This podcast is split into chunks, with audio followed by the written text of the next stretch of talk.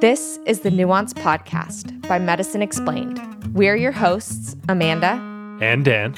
We talk to experts on health, the human experience, and the intersection of climate and human health.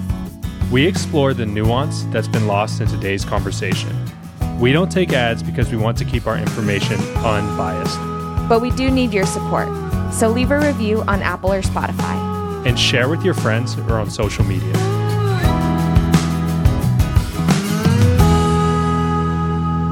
In today's conversation, we speak with Dr. Linda Eckert, who is a board certified obstetrician and gynecologist and an internationally recognized expert in immunization and cervical cancer prevention. She has worked as a consultant with the World Health Organization on global cancer prevention for the last 15 years, facilitating policy development for the HPV vaccine and cervical cancer screening. She's a professor of OBGYN with an infectious disease fellowship at the University of Washington's Department of Obstetrics and Gynecology and Global Health. For over 30 years, Dr. Eckert has worked at Seattle's Harborview Hospital, the largest public hospital in the Pacific Northwest, serving people from all over the globe who represent a broad spectrum of economic means and disease symptoms. Dr. Eckert also serves on the American College of Obstetrics and Gynecology, ACOG, Expert Immunization Committee, and was the obstetrics lead for the Global Alignment of Immunization Safety and Pregnancy Program. Her areas of clinical expertise include infections in women, vaccines, vulvar diseases, cervical cancer screening, and cross cultural medicine. She's the author of more than 80 peer reviewed research articles, appearing in journals such as the New England Journal of Medicine. She recently wrote the book, Enough, because we can stop cervical cancer, which is the topic of our conversation today. In our conversation, we talk about what the cervix is and what cervical cancer is. Dr. Eckert shares inspiring stories of survivors from cervical cancer and what motivated her to write this book. She discusses the stigma around HPV and talking about cervixes, vaginas, and uteruses. This conversation is not only about cervical cancer, but it inspires a larger conversation about health inequities, women's health, and the health of those with cervixes. This was a very inspiring conversation, and I really hope you enjoy it. Now, onto the podcast.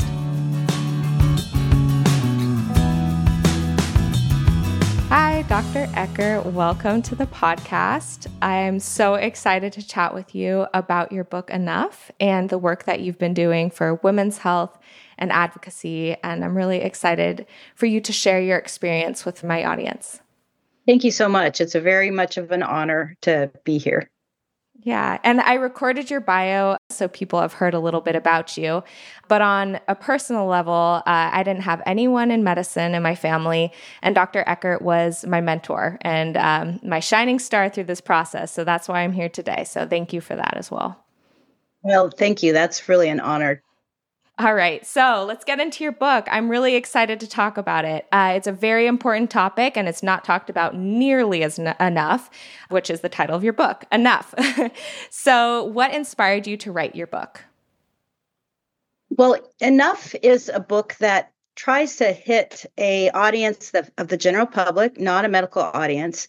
And I was inspired to write it because after 30 years of working in cervical cancer prevention, either through direct patient care or working for policy or working globally or in the United States, I was struck that what really moves the needle is story. And it's the power of story that's quite important. And so, enough was a book that I envisioned when I was sitting in a WHO meeting in Geneva in 2018. We were getting ready to launch the elimination effort for cervical cancer.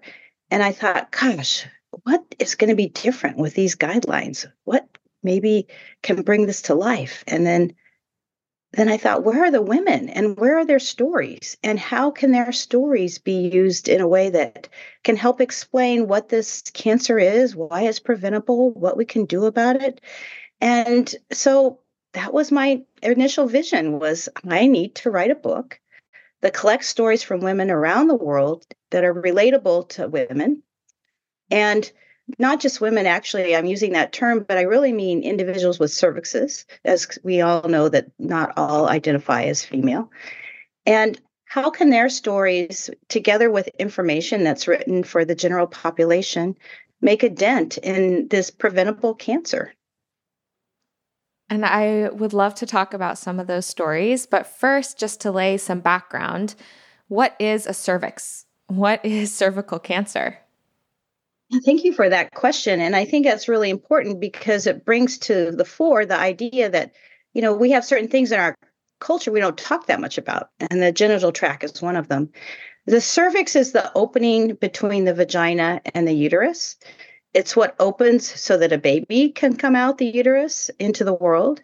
And it has cells that line it that can become impacted by human papillomavirus and become precancerous cells and eventually become cancer. So you can get cancer in this part of your body that's the opening between the uterus and the vagina, and that is called cervical cancer.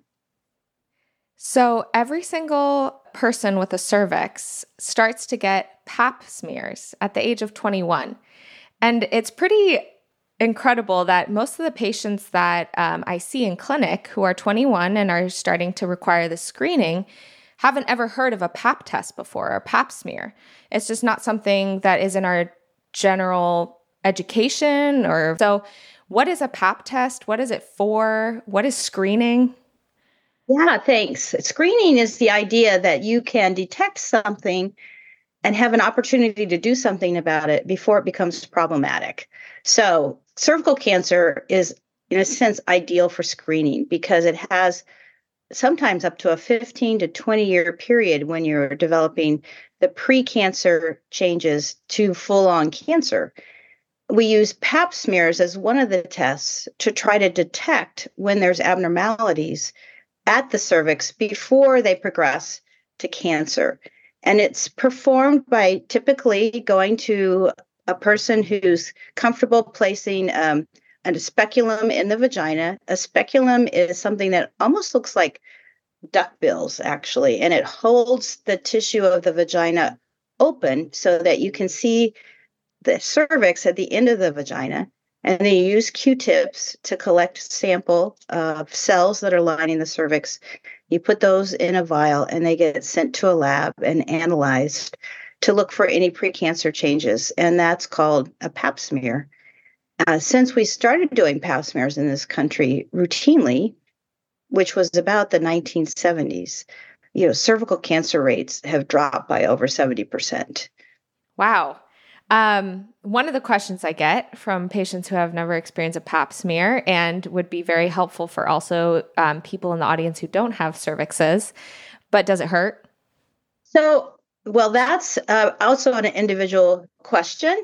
Most, I like to think as a gynecologist who does this all the time, that it is so unusual to have a pap smear hurt, but it is uncomfortable just to have something placed in your vagina and you do feel pressure. And sometimes when you have a Q tip touch your cervix, you might feel a little bit of a scratchy feeling or occasionally a small cramp. But I always tell my patients that if this is hurting, you need to tell me this this should not be hurting. It doesn't doesn't need to hurt. Um, and now I think, I, and I'm really interested to get your perspective on this too, because it's a very new and up and coming field. But are there self swabs now, and what what is that going to look like? Yeah, so there is an ability to collect a swab in your vagina and place that swab in a tube and even mail it in to get a screen. There are parts of the world that are doing that. And, you know, I was just at a meeting last week, a very exciting meeting actually, where it was announced that in our country, there's many sites that are going to start trialing this. It's wonderful because you don't need a speculum, you don't need an experienced provider. It is, though, challenging because you need follow up and you need good communication and you need a system that is going to help track those results and be able to get in touch with you if there's something abnormal that you need follow up for. So it's going to be a real help. I think it's a fabulous thing, but it certainly needs some care and infrastructure in how it's rolled out. Mm-hmm. So we have the pap smear for screening? How can we prevent getting this cancer? A good question. So, the prevention is primary prevention, which is to prevent the H human papillomavirus or HPV, which is a virus that's very common. Over 80% of adults have it. And human papillomavirus is transmitted sexually. And by the time someone has had three sexual partners, over 50% of people have HPV. So HPV is essentially just a marker of having sex. The good news is that most HPV goes away on its own and your body will get rid of it. But what we're looking for when we screen is when the HPV is lingering and persisting. Now, primary prevention is preventing those HPV infections that can cause the precancerous changes. And that is done with the HPV vaccine. And the HPV vaccine, if it's given, especially before sexual activity, but even later, can prevent up to 90% of cervical cancer. And so it's an incredibly, incredibly potent tool that's been well tested, used all around the world now for almost 20 years. We have incredibly good data on its safety and how well it works. And just last week, Scotland published a paper that, you know, they started vaccinating in 2008. And of the individuals that have been vaccinated, they've had zero, absolutely zero cases of cervical cancer. So it's really an amazingly uh, effective vaccine. Uh, the other thing you can do is use a condom that prevents 60% of HPV transmission. There's still some transmission because there's parts of the genital skin that's touching, even though the shaft of the penis might be covered with a condom. But, uh, it, you know, that is another way to do what we call primary prevention. And primary prevention is the preventing of HPV infection itself. Then Secondary prevention is when you have HPV and now you're trying to prevent it from causing mischief with precancer or cancer. And so that's what we use pap smear screening for is to look for any changes that might suggest that there's uh, some problems happening. Another um, thing that we're using now is HPV DNA testing itself. And that is a newer test, but it's very accurate where we actually use a swab to test if you have human papillomavirus of the types that can cause precancerous changes. And you know, we just talked about self-swabbing. That's what the self-swabbing is testing for. It's testing for HPV. It's not actually performing a pap smear, but it's testing for the HPV virus itself. So if you were to do that swab and you are positive for HPV, do they then further recommend a pap smear officially? Yeah, usually they do. And there is a couple different ways to get follow up. Uh, it depends also on the types of HPV.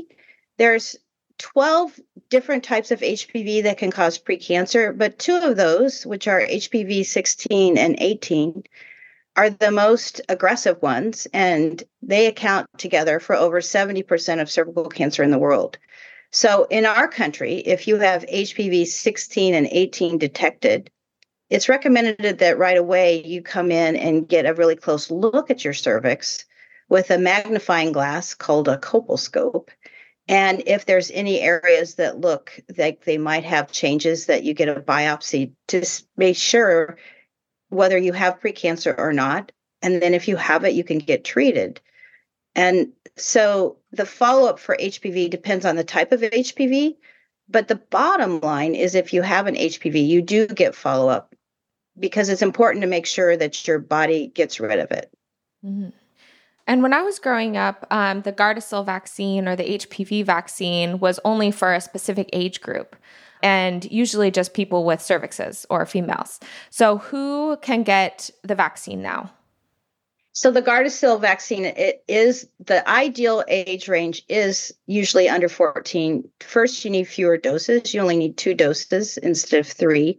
And secondly, it works the best to prevent infection rather than treating infection. So you ideally give it uh, to younger people before they have had uh, sexual activity.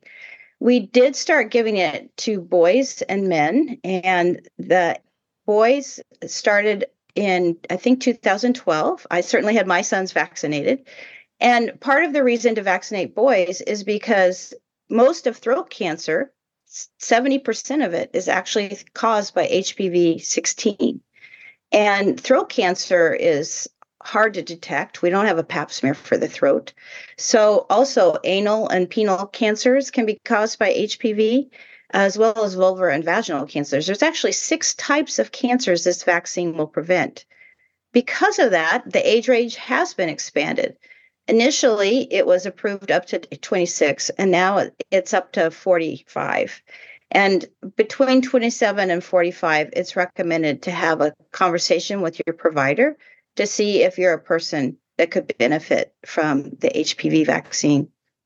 We also, if, if somebody's been treated for precancer, we give them the HPV vaccine because there is evidence that shows that you have less chance of recurrence if you get vaccinated.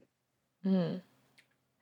And I think now is a good time in the conversation to tell one of the stories in your books. So, um, do you mind choosing? I know there's so many really impactful stories, but um, do you mind sharing one of them with our listeners, and then we can continue along with some of the the data questions.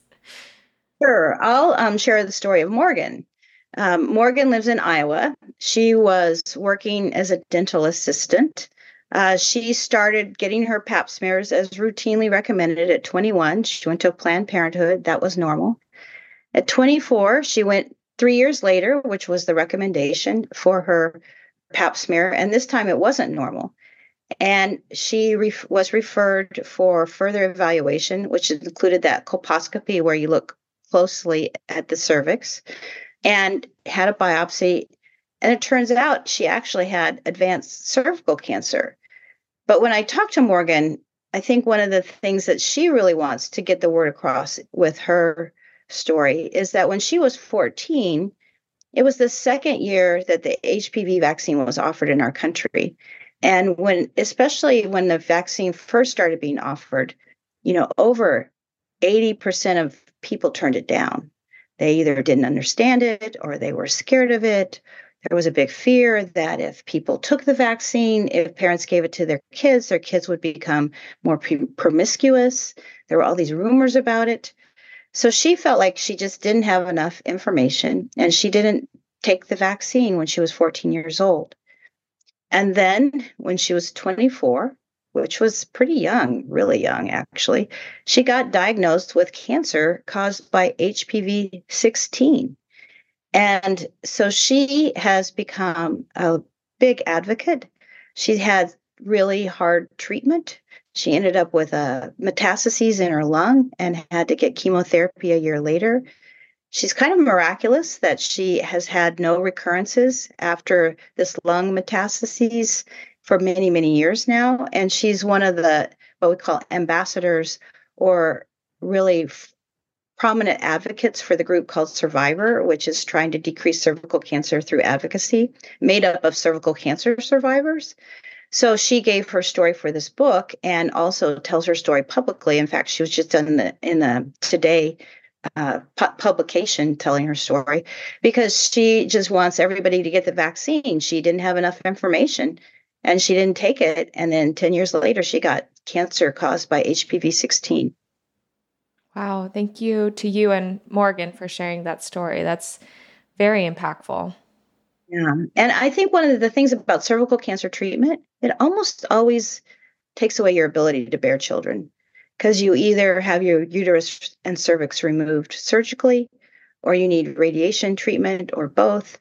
And uh, the radiation treatment also makes it not possible for you to have children, as well as having other complications and side effects that can happen. And so at age 24, Morgan got treated for cervical cancer and she's still alive but she'll never be able to have children without surrogacy or, or other methods. Mm. Wow. So she was based in the US, but you also have experience abroad. Can you bring in some of the um, inf- stories and experience that you have internationally in screening for cancer, for the rates of cervical cancer, and what how that has shaped your understanding of this disease? Yeah, I was, you know, 25 the first time I traveled overseas to work. It was in the fourth year of my medical school education, and I had a four month rotation in Liberia. And that was the first time that I encountered advanced cervical cancer. And that patient, who her family affectionately called Mama, came to our clinic and had a distinct, really hard odor coming from her vagina that is associated with tissue actually dying at the top of your vagina from cervical cancer. And so I, I can still close my eyes and see her face. I can distinctly remember that interaction. And that was the first time I learned that there was advanced cervical cancer because in my prior training I hadn't seen it. And that was also the first time I learned that there was no screening or treatment for cervical cancer in Liberia or most African countries or many parts of the world. And still globally, if you look, it depends on where you are, but some countries like India, only 2% of people get screened for cervical cancer. In sub Saharan Africa, some countries are doing better than others, but the average is about 20% get a screen, and this is a single screen in their lifetime. And so screening is difficult to do. You need speculums, you need uh, training, you need infrastructure, you need funding. It's very difficult. The vaccine actually has better prevention potential, but that's also been problematic because it co- is costly. And there is some funding available that helps countries that have the lowest GDP in the world to, to get the vaccine. But Uh, there's a lot of countries that I call the caught in the middle countries that don't get extra funding and really still can't afford the vaccine. So, all of this together means actually that 90% of cervical cancer is found in lower resource settings just because women do not have the opportunity for any kind of prevention methods. And treatment is also very hard to come by. For instance, I worked in Malawi, they have no radiation machines in the whole country. Namibia has one. And, you know, at some point, Nigeria had two, you know, and they have this massive population. So treatment is also really hard to get. And so, one of the things that the World Health Organization is really working on with this global launch for cervical cancer elimination is how can we get very accurate, low cost HPV tests, including using self sampling, that can be employed in low resource settings? And then, how can we do treatment in a way of precancer that can really make a difference? And so, there are some a lot of good news about that. There's programs happening, there's a lot of training coming. And one of the things that's been really encouraging is that um, PEPFAR, which funds HIV care, has also started really pushing for cervical cancer screening and funding it. And the reason is if you have HIV and human papillomavirus, you have a six times increased risk of cervical cancer. So HIV and HPV are terrible companions. And over 40% of the cervical cancer in many of the countries that have the highest HIV burden is in women who are both infected with HIV and HPV. So that's a very big global problem. So before we started recording, you were telling me that you want your book to not just be, you know, about cervical cancer, but it's really a larger conversation. It's also about women's health you are a women's health specialist, you're OBGYN.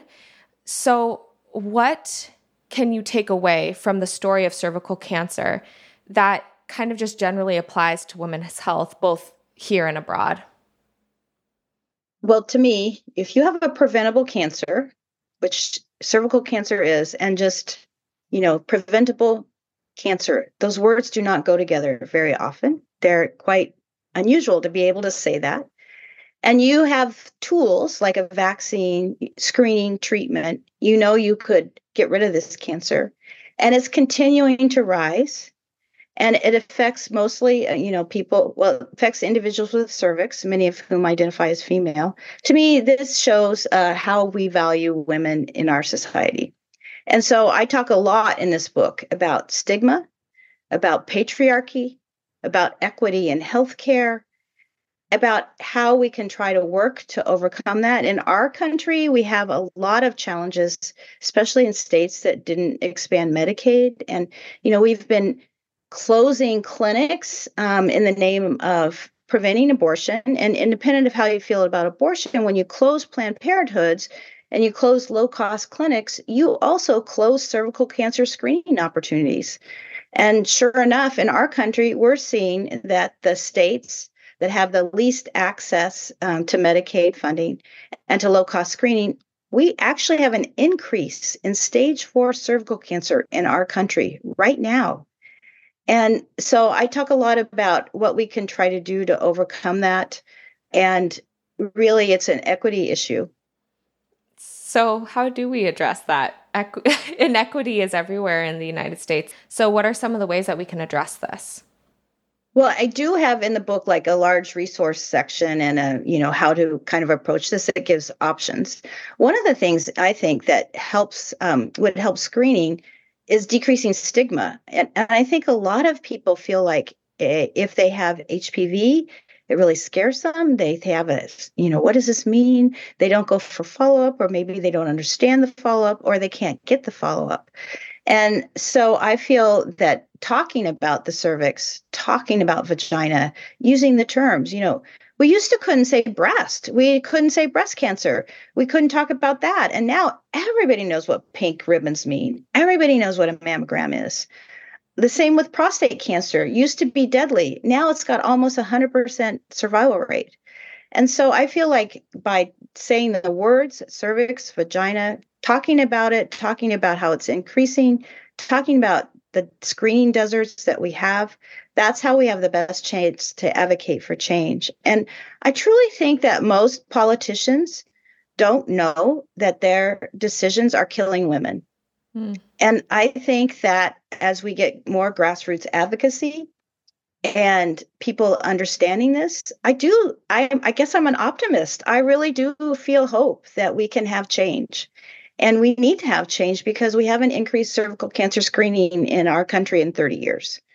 There was just a big White House forum last week on this that I was privileged to enter, you know, to be able to go to. So there is a lot of political will that's trying to be engendered around this preventable cancer. And uh, I talk a lot in my book about ways you can tag along with that in however you're comfortable. But I do feel hope. I feel like we can change this it starts with story. It mm-hmm. starts with using your voice. All of us have a story.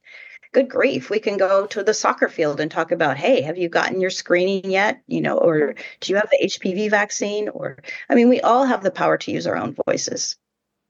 Yeah, absolutely. And I, I love how you address stigma at multiple levels. So you have to first start talking about the basics what is a cervix what is a vagina what is a uterus and i mean that's why we started our our platform as well it's just these health inequities especially training in louisiana where i saw preventable illnesses with just 30 seconds of information that just wasn't shared because nobody had access to it so the more that we talk about it the more folks will understand and have the motivation to follow up on something that might come back abnormal or even get the screening, be excited for their pap test, being like, oh, yay, I got mine this year and it was normal. yeah, uh, exactly. And then we can help each other too. Some people don't have cars, uh, you know, or mm-hmm. some people don't have anyone to watch their kids while they go to the doctor. So there's, you know, very simple things we can do as a community to help each other stay healthy. Yeah. And I know that we also had some international programs during the COVID epidemic where we gave vaccines. So, are there some lessons that we learned from this crisis that uh, we can take into the HPV vaccine uh, distribution? Well, I think that yes, because first of all, you have to keep vaccines cold. So there's just a lot more ability to do that because there was a lot of machinery and you know just equipment that was shared during COVID. Same with HPV testing HPV testing is run on the same platforms that COVID testing is run on. Now, all of a sudden, globally, there is way more capacity to do HPV testing in low resource settings because they all had these GeneXpert or other machines given to them or, you know, started buying them for COVID testing. And those machines, those machines can be used for TB, they can be used for all kinds of testing. So we are in better shape in some ways because of COVID, but we also got really behind on vaccines. We got really behind on screening. And so we have definitely some reboot work to do uh, to get people back to where they can be to prevent cervical cancer. Interesting. Is that something that they were talking about at the White House as well? Or what are some of the ideas that were shared there? I think some of the ideas were shared were how to partner and use equipment and machinery that's already there, how to use self screening in a way that's feasible and uh, contains follow up, how to use cell phones. There's uh, actually been a lot of work in the last few years for using artificial intelligence looking through a cell phone so that you can point it at a cervix and it can help an untrained provider know when they need to be worried and when they don't. And that type of screening tool has been under development for almost a decade and is uh, really pushing forward and almost close to being released. So there was hope about that. And uh, yeah, a lot of partnerships were talked about and collaborations, and that's very exciting as well. That is so exciting and and awesome that you got to be a part of that. I'm not surprised, but that's great. I felt so uh, privileged to be there. It was really it it it was it generated I think a lot of energy. Yeah, and I, I'm really excited about the self screening opportunity because, like you were saying, people just getting to their appointments is really hard. I yeah. feel like it's similar with the colon cancer screening. So we work at a, uh, a DHS clinic up in the valley, and it's pretty under resourced patient population. And we don't do colonoscopies there unless the FIT test is positive. So, the FIT test is a stool test that you just do at home. And then, if you screen positive for possible blood in your stool, then you go for colonoscopy.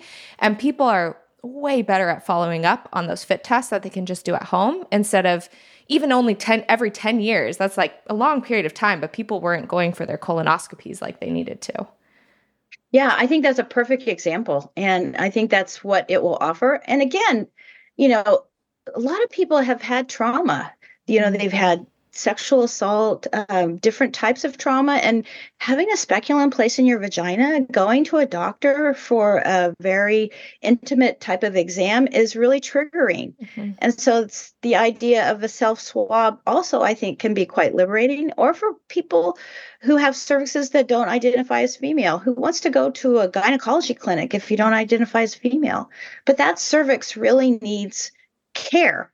And so I think self screening has um, the opportunity to, to, really blow the lid off of the screening challenges, some of the challenges we've had. We just have to be really careful that people get the right follow up and the right messages about how to do that follow up. Yeah, absolutely.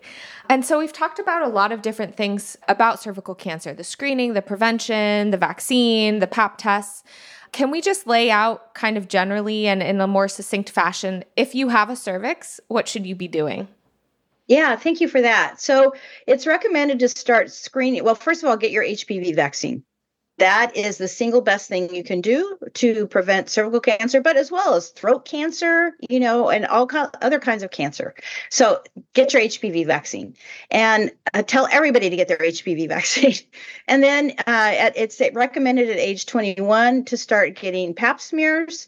Uh, there is uh, some controversy between the American Cancer Society or the U.S. Preventative Task Force. There's two different recommendations going on right now about when to start HPV testing, either 25 or 30, but it is recommended um, to do PAPs from 21 to 30 by the American College of OBGYN every three years. And then at 30, you can start doing HPV testing.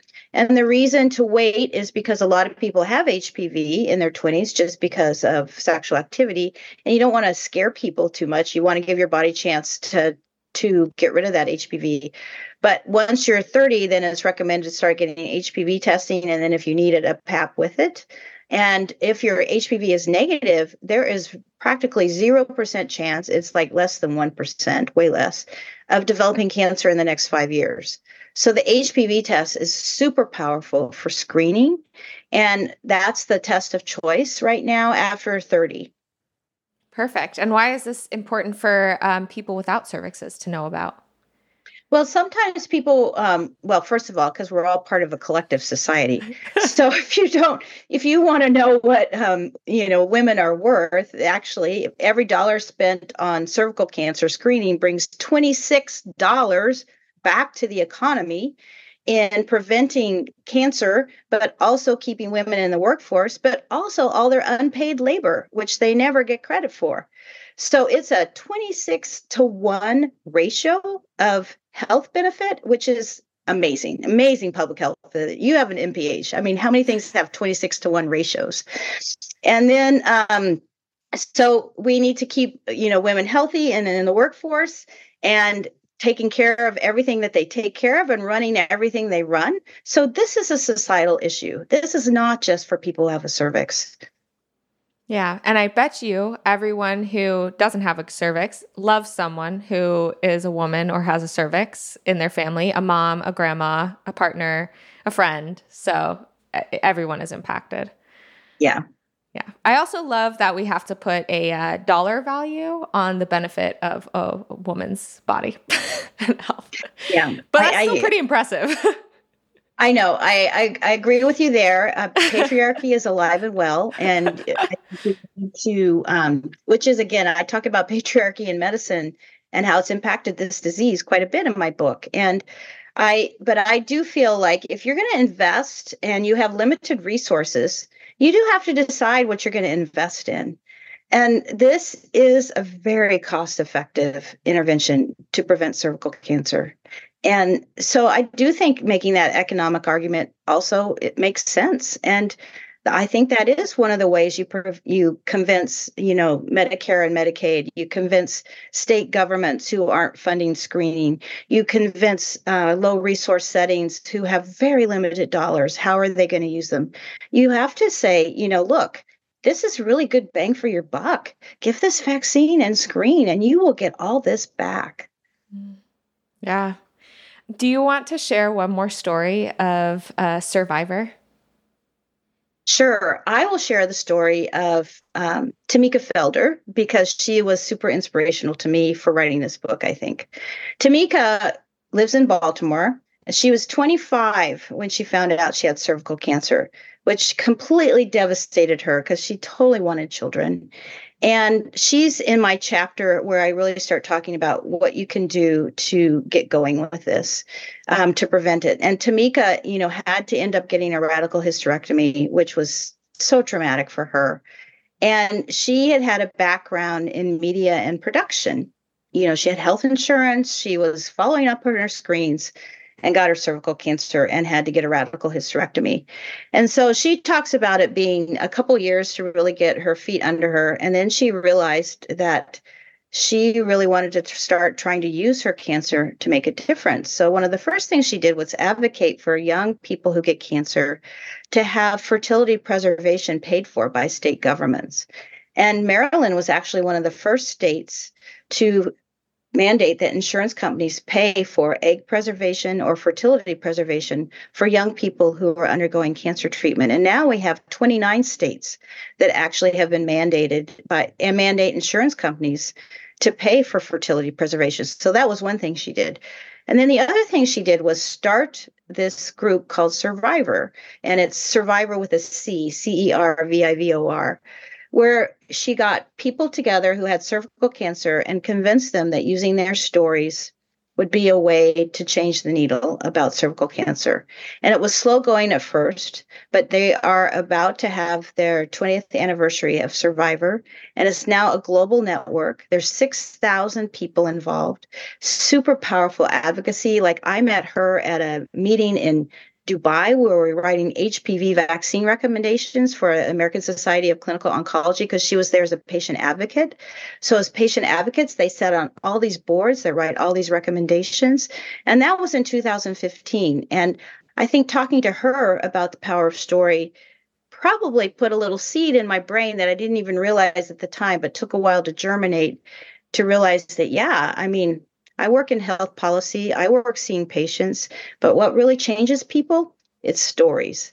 And so Cervivor is a wonderful organization that I've been uh, had a wonderful opportunity to be involved with. And many of the people from my book were part of that organization, although certainly not all. But Tamika Felder, I think, is one of the powerhouses in using story to change the world. And so um, just share her story. It's so inspiring. Thank you to her and to you for sharing. I do want to ask you what your main takeaway is from the book Enough, because you said it is about cervical cancer, but you want other things to be addressed. So, what are some things you would want our listeners to leave with? Well, I think knowledge is power. And this is a book that, in uh, for the general public, you do not need medical no- uh, knowledge to understand this book. You can learn about HPV screening, cancer, obstacles, uh, and how to address them. So that would be one thing. I think it's a fabulous book discussion uh, group potentially for a book club if you're interested in learning more about women's health and health equity uh, and just having conversations uh, understanding about the vaccine et cetera and I guess the other thing is, I think it's a, a, hopeful message. Yes, it's got really tragic stories. Cervical cancer is tragic, and it's and it's preventable, and that makes it even more tragic. But I also feel like it offers us hope for we can really learn how to make a difference and choose how to make a difference in a way that fits us all individually. We don't have to all write books. We don't have to all start podcasts, you know, like you did, but we can do whatever works for us in our own spheres. And I think that is a take home message of enough. And the most important thing is to just join in because it's worth it. Keeping people healthy in our society, preventing those with cervixes from getting this cancer is really worth it. And we can all do our part. That's perfect. And even if it's just recommending that our loved ones get screening or get the vaccine. Absolutely. Absolutely. Yeah. And lastly, we ask all of our guests to finish the following sentence The future is blank. I think I would say the future of preventing cervical cancer is hopeful. Wonderful. Thank you so much, Dr. Eckert, for all of your work throughout the years. Um, you've really changed so many lives, and including mine. and thank you for writing this book. And I really do recommend people uh, get the book enough and read it and have discussions about it and keep talking about cervixes. Thank you. I really appreciate that, Amanda. And it's wonderful to see you launched in your career and all the good that you are doing as well. It's been a long time since we uh, shared a, a house together. it has. All right. Thank you.